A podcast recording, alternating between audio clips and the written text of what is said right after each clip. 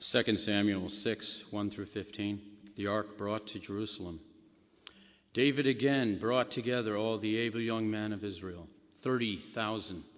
He and all his men went to Baalah in Judah to bring up from there the ark of God, which is called by the name, the name of the Lord Almighty, who is enthroned before the cherubim on the ark. They set the ark of God on a new cart and brought it from the house of Abinadab, which was on the hill. Uzzah and Ahio, sons of Abinadab, were guiding the new cart with the ark of God on it, and Ahio was walking in front of it. David and all Israel were celebrating with all their might before the Lord, with the castanets, harps, lyres, timbrels, sistrums, and cymbals. When they took to the when they came to the threshing floor of Nacon, Uzzah reached out and took hold of the ark of God because the oxen stumbled. The Lord's anger burned against Uzzah because of his irreverent act. Therefore, God struck him down, and he died there beside the ark of God. Then David was angry before the Lord's wrath had broken out against Uzzah. And to this day, that place is called Perez Uzzah. David was afraid of the Lord that day and said, How can the ark of the Lord ever come to me? He was not willing to take the ark of the Lord to be with him in the city of David.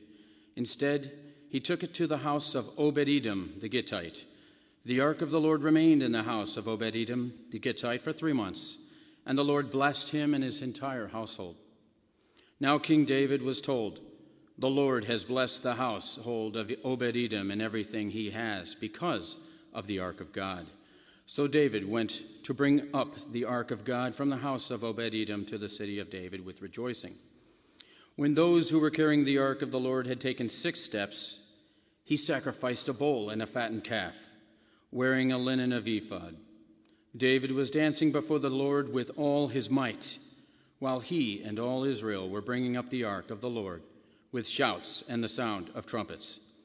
This is the word of the Lord.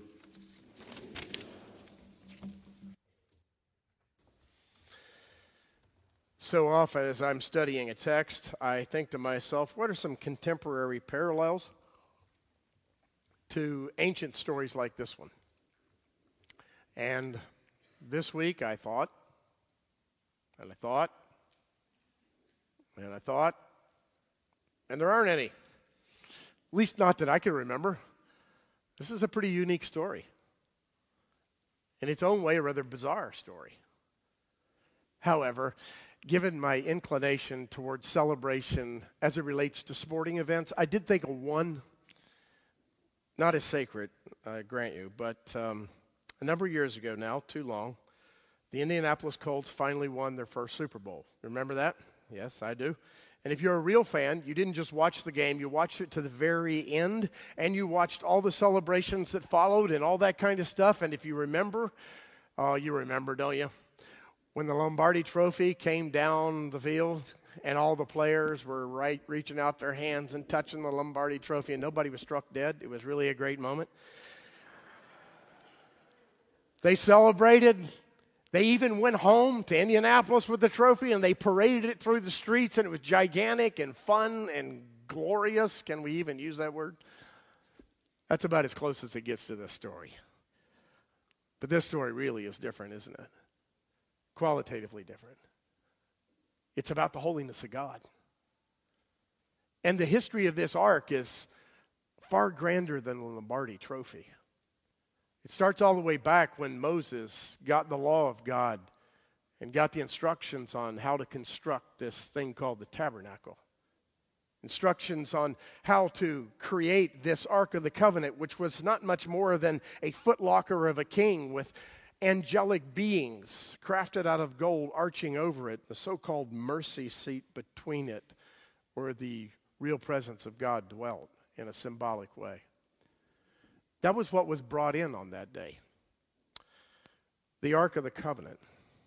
There were some special instructions, very explicit, and everyone knew them concerning the Ark of the Covenant. First, don't touch it. If you touch it, you're going to die. As a matter of fact, it's so sacred, we want you to carry it on poles with rings that are attached. It should be God's holy ark. On one occasion, uh, the Philistines, fighting the people of God, uh, conquered them in a battle and they captured the ark and they took it to their part of the country. And while there, a huge plague broke out. It was disastrous. People were dying one right after another, and they realized the presence of the ark, the very presence of God, which was not only huge, but in the face of, shall we say, Dagon, the god of the Philistines, and knocked the statue down. That God couldn't overcome the God of Israel and this ark, and they said, We got to get this thing out of here. They put it on a cart pulled by oxen, and they sent it back to Israel. Just let the cart go with the oxen, nobody really driving it. It entered Israel, and when it entered Israel, they rejoiced and celebrated. They had a grand old time, perhaps not unlike this occasion. The Ark of God was back. Then, of course, Saul is the king of Israel eventually. And this Saul, the king of Israel, well, he's not the kind of king they'd hoped for. He's a king that's qualitatively different than David. And if you read parallel accounts of these stories, they're fascinating. You have them in 1st and 2nd Samuel, but you had a lot of parallel accounts in 1st and 2nd Chronicles, another description of some of these same events. In 1st Chronicles, chapter 13, verse 3, we read a description of this particular event that we don't see in, in 2nd Samuel. And it goes like this it says essentially this David said, Let's bring the ark to the city because in the day of Saul, it wasn't inquired of. Nobody cared. It was just there. That statement hangs in the air as a poignant description of the kingship of Saul. Not really consulting with God. So David says, let's bring it back in. And of course, they bring it back in. This time, again, on a cart with oxen. Kind of ironic, isn't it? The last time on a cart with oxen was with the Philistines. David should have known better. Here it comes into the city on a cart, and Uzzah, a man watching the parade, sees the oxen slip and the cart tip and he's concerned about the Ark of the Covenant, and he reaches out to steady it, and he's struck dead. We do our best not to avoid difficult texts at ECC. This one's a problem. I mean, it's a problem for David. Look what happens. David's so angry with God. Are you serious, God? Can I place words in David's mouth? Uzzah meant no harm. As a matter of fact, it was an act of respect, it was an act of compassion and kindness and reverence, even though the text called it irreverence. He didn't mean any harm. That must have been what was going through David's mind when he was angry with God over the death of Uzzah. And David's so terrified, he says, I can't have that ark anywhere around me. And he leaves it there time passes and the house of Odom, Edom, Obed Edom, is blessed by God because of the presence of the ark. Uh, you wouldn't believe the blessings of God, people must have told David, for this house of Obed Edom. And David, can I be critical for a moment? Can I be cynical? Can I be like you just for a second in the sermon? David says, I want some of that.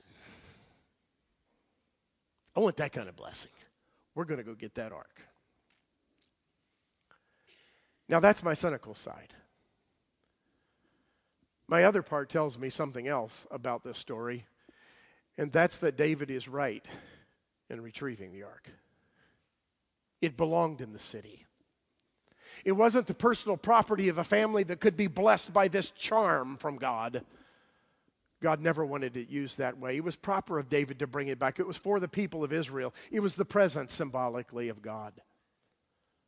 So, David, even though perhaps a bit selfish, also properly corporate as the king, brings back the ark to the city. And when he brings it back, uh, there's this incredible festive occasion. But I want to remind you of what preceded it. We already said it was the death of Uzzah. It seems so respectful, didn't it? And innocent. And a compassionate act to keep the ark from falling to the ground. I'd like to, if you allow me, to make a contemporary parallel to your life and to mine. But God, you say to God,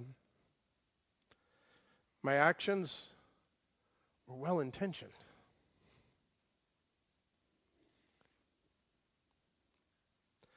But God says, no. But God, this act, this activity, it's motivated by love. But God says, no. Oh, but God, you don't understand. It's an act of incredible kindness. But God says no. I've heard this many times, but you don't understand we're in love. How could this be wrong? But God says no. I want to suggest something that we frequently focus on the mystery of God as it relates to his nature. We look at those divine conundrums like free will and sovereignty, choice, and we say, oh, we just can't understand the mysteries of God. And we can't.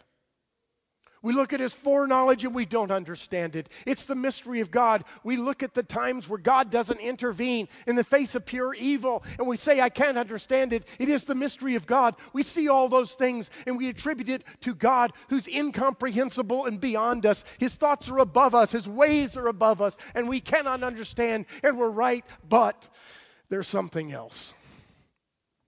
There is the mystery of God that relates to command. God often commands us fill in the gaps, my friends, in your life. To do or not to do this. And you do not understand, nor do I. It's the mystery of God when He commands things that seem counterintuitive to our own human disposition. You see, our culture, predominantly in America and in the 21st century, thinks it deserves an answer for everything and thinks it deserves to understand because it thinks it really can understand all things. And my suggestion is that will never be true. Not when it comes to the mysteries of God, not just as to his providence, but frequently frequently as to his commands. But before I leave this point and move on, I want to suggest that our attitude should be this the same attitude that in retrospect we knew we should have had as children. When our parents said no, and we could not understand. But yet they knew something about the situation, about us, that we could not understand ourselves. And so we didn't. There's a whole lot of things like that in the Christian life. And my suspicion is one of them's going to raise its head on Monday. So as you walk into this week, remind yourself that the mystery of God sometimes relates to his commands, and you just must accept it. But on to the rest of the story, the much better part of the story, really. Now we're going to get joyful, okay? The procession is, is gigantic and it's delightful. It's grand, it's got priests, it's got sacrifices, it's got song, it's got dance, it's got harps, it's got lyres, it's got tambourines and cymbals, and we know all those, and it's got a what? A sistrum? What's a sistrum? Well, it's not what you think it is. It's not a big hole in the ground for other things. It's actually a musical instrument. And best we can tell, it was like a big shaker that they would shake with beads in it to make noise. So they're coming in, dancing, and playing all these things and rattling that shaker. For those of you who are further in the back, you don't know that second service, the kids are up here on the front row, right? Do you kind of know that? Um, they're up here on the front row singing and dancing and shaking these little eggs through shakers. And on any number of Sundays when the sermon has gone really bad in the first sermon and I'm down, first service, and I'm down in the second, if I just look over at those little kids who are dancing around and shaking their shakers, it takes me to a new place. They're just delighted in the praise of the people of God. And sometimes they shake at the wrong place. You know, Rob's trying to get real quiet with a song and they're just shaking away. But isn't it okay? Rejoice in the Lord, so many texts say, and David does it. This celebration includes music and food and dance. But more than that, it includes a king who, unlike his typical demeanor as king and kingly, goes into the street in front of the ark and dances before the Lord. They say he spins and jumps and dances, and he's wearing a white ephod, and that's all. And he's dancing in front of everybody. But really, really, as the text says, he's dancing before the Lord. He's almost unconscious with joy. He's almost out of his mind in gratitude to God for the entrance of the ark into his city. It doesn't matter what people around him are thinking or what they're looking at. He dances for joy because he's dancing before God. Now, when that activity is over, we move into the second part of the text that wasn't read. David is delighted. He sends home with the people raisin breads to bless their families and their households. This is a grand day. And David goes home to bless his own household. You can imagine he's delighted and he's excited. And here's how the text reads When David returned home to bless his household, Michal, daughter of Saul, who was his wife, came out to meet him and said, Hear it sarcastically, Who? How the king of Israel has distinguished himself this day disrobing in the sight of the slave girls of his servants as any vulgar fellow would do? Imagine um, your emotional high and emotional low at that point. You've been up there in the stratosphere, and now you come home and you're ridiculed. You came home only to bring the joy to the family and to bless your family, and you're belittled. Now, this is more than a marital dispute, right? This is a bigger story than that. David turns to Michael after she makes that statement and says, It was before the Lord who chose me rather than your father or anyone else from that house when he appointed me ruler over the God's people or the Lord's people of Israel. I will celebrate before him. I will become even more undignified than this, and I will be humiliated in my own eyes. But these slave girls you spoke of, I'll be held in honor by them. The text ends by saying Michael, the daughter of Saul, had no children to the day of her birth. Just an insertion here. Um, this was already a troubled marriage, there was difficulty. It was one of those kingly arranged marriages, as many of them were. It was the wedding of the house of Saul to the house of David. And it never went well from the start. And there's some sense in which Michal is not just Michael in this text. Michael is the extended shadow of the kingship of Saul.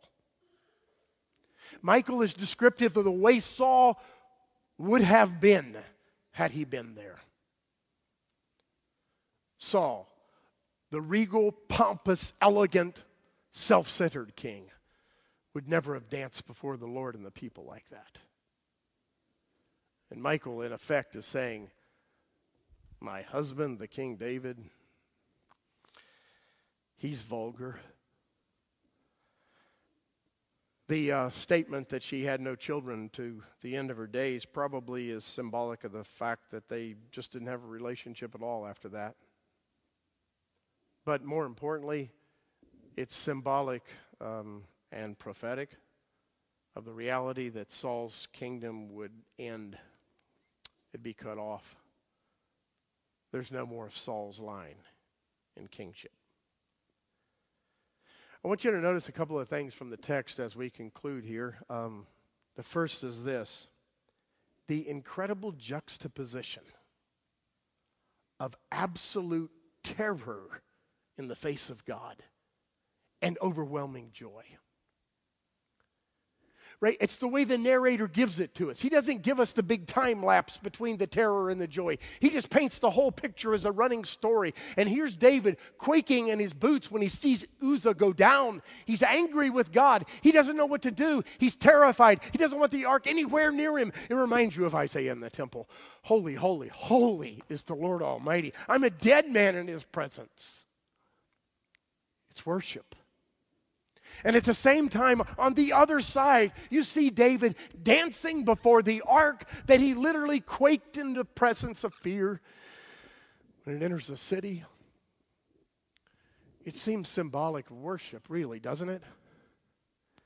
Doesn't it remind you of what God calls us to? That He calls us to the theme of holy, holy, holy is the Lord God Almighty. The whole earth is filled with your glory. And in your presence, I'm a dead man. And at the same time, this is the most incredible, loving, gracious, marvelous God that I can't even stop singing and dancing and shouting and eating and living because you're such a wonderful God. I think that's worship, my friends. It's both. One informs the other. It seems to me that at least the latter part of this passage reminds us that the worship of God ought to be ecstatic. It ought to include every expression of our humanness. You see, it's not to tell us that we ought to use harp and lyre and sistrums and cymbals. That's not the point. The point is are you human? Yes. Are you made in the image of God? Yes. What is your expression of praise? Figure it out and do it. Praise God with it. Everything that's a part of you. It can be an act of worship. Uh, you know, this service is a little more contemporary than the first. that's an overstatement. Um, it's way more contemporary. And there's other services that are way different than this one. This whole thing about dancing, I think Rob's the only one that dances. Did you, you know, he gets into it. He dances a little bit up here before the Lord. I don't think he's dancing before you. I hope you're not. No, I didn't think so. We probably are not going to do that in the second worship set. Or maybe you'll break out. That'd be fine. The point is, we express ourselves differently, right? And culturally, it's huge. I, I'll never forget traveling in different parts of the world, like South America and especially in Africa, where expressions of joy and worship are just over the top. They're just delightful. I mean, I can't do them. I can't make my body do that stuff. I mean, I don't think I've got the ability. I know I don't have the rhythm. But it's just ecstatic. In Ghana, where we support David Mensah and his wonderful ministry there, I, have worshiped with the people so often, and it's just a delight when the offering takes place. It's, it's the women who lead. The women come out of their seats and usually the older woman first. And she starts down the aisle and she's moving and everything's shaking. I mean, everything is moving. This woman can move and she's probably 80 years old and she's dancing down the aisle. And then another woman comes behind her and it's a chain reaction of events. And they walk down and they start dancing around a circle where there's a plate where they're dropping offerings. And they got nothing to drop. They've got so little. And they delight in the ability they have to give what they have. And it's a joyful experience. And they dance before God. And then the men of the pastors, you know, they join in. They come down off the platform, and I'm trying to figure out how am I supposed to do this? I want to be in it, but I can't. I just don't have it. I'm going to get dance lessons sometime. But I don't think I'll bring it to worship. God says, use it all. Dance before the Lord. Um, in the first service, it's rather traditional. In the second, it's a little louder. You, you know that in this service, the second service, we bring over the choir uh, on Communion Sunday, right? And they sing a wonderful anthem. And I've really delighted in your appreciation of them and that music because it's not what you usually do. I wish, honestly, in the best of all possible worlds, we could move past accommodation into integration. I wish, like me, you could enjoy three different worship services every Sunday because they're really all different. And delight in all three of them. I actually wish next Sunday you guys would just switch. The whole service would switch. You go to the first, and everybody in the first would come to the second, but the music wouldn't change. But um, accommodation's probably about as good as it gets, I guess. We just thank God for the other and let them rejoice in their way. I I run and um, I run in my community, and a couple weeks ago I was running, um, and out at the end of the driveway, there were two objects with uh, signs on them, just white piece of paper with handwritten pen sign on it. And I run slow enough that I could read them. And so um, I read both of them. Uh, one of them was taped to a vacuum sweeper. And the sign said, free. Wife wanted a Dyson. um, and then right next to it was a rather small flat screen TV. It said free. Husband wanted a bigger TV. so, I mean, those people were accommodating of each other, right? I mean, okay, you can have what you want. You go to the basement, you go upstairs. I'm good. Just give me my sweeper. I, I wish we were better than that, right? I wish we could enjoy the other because God wants us to delight in His goodness as we worship in spirit and in truth. I uh, also realize that when I hear this story, I can't help but think of Psalm 150 that we sang, well, shouted not long ago. I wonder, really, if David might have penned those words after this event. Praise God. Let everything that has breath praise the Lord. Just a couple of uh, things in closing. Um, this instruction on praise, which I'm using the passage to be, I would suggest um, reminds us of a couple of things concerning the effect of praise. When you enter into praise, it reminds you and I that we're absolutely, totally dependent upon God. We don't feel that way most of the time. We fix our own problems, and if we don't, we pay somebody else to do it and the sun comes up because it's supposed to, and the rain comes down because the meteorologist tells us about a front that's approaching, and we become thoroughly secular. The people of God are called to view all of that reality, scientific and otherwise, and look at it and say, Praise. Thank you, God, for the light of this new day. Thank you for the water that is pure. Thank you for the sky that's delightful. Thank you for everything because everything is from your hands. It reminds us that we are totally, for every breath, dependent upon God when we enter fully into praise. It also, I believe, when we enter fully into praise, guards us against self centeredness. If you fully enter into praise, really, you stop thinking about yourself. Your mind leaves that introspective place called me with the famous pra- phrase you've heard before I'm not much, but I'm all I ever think about. Uh, takes you away from that, doesn't it? When you enter into praise. I, I think that phrase is pretty true of me sometimes. I'm not that great, but I think I am because I think about me all the time. Praise reminds me to lift myself above that. But there's a third thing. It's sort of the flip side of that coin. I think when I enter into praise, I not only move away from self centeredness, but I move towards delight in the image of God that has been stamped upon me. I saved that one for last for a very real reason. I don't do that well. I don't know what your hangup is. And it might not be apparent that that's one of mine.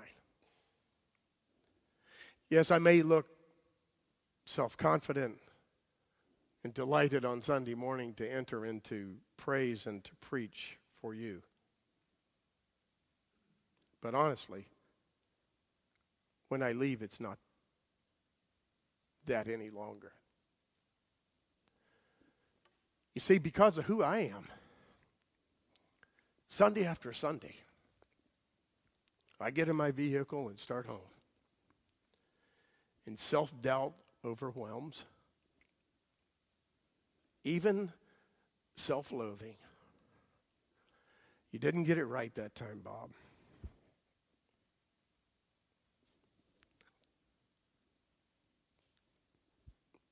Why do you even do this? I'm telling you the truth.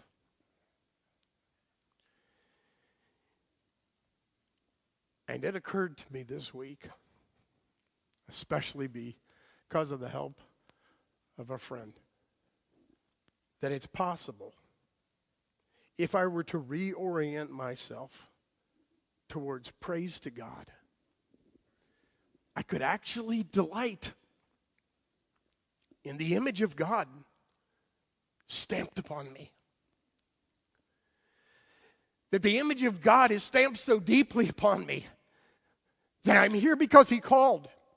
Oh, I know it up here, but not so much down here on some days.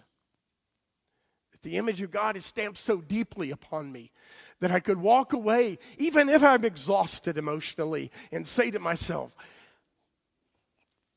Thank you. Thank you, God, for placing your image deep within me. I think praise, my goodness, it's the second Sunday in a row I get choked up.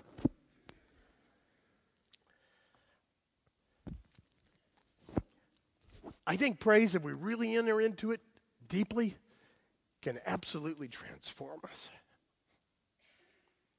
And I want it to transform me in a new kind of way. And I wish it would transform you in a new kind of way. I wish you would take it up as the tapestry of your life. Let me put it another way. You know how to do this. You do it in all kinds of other venues.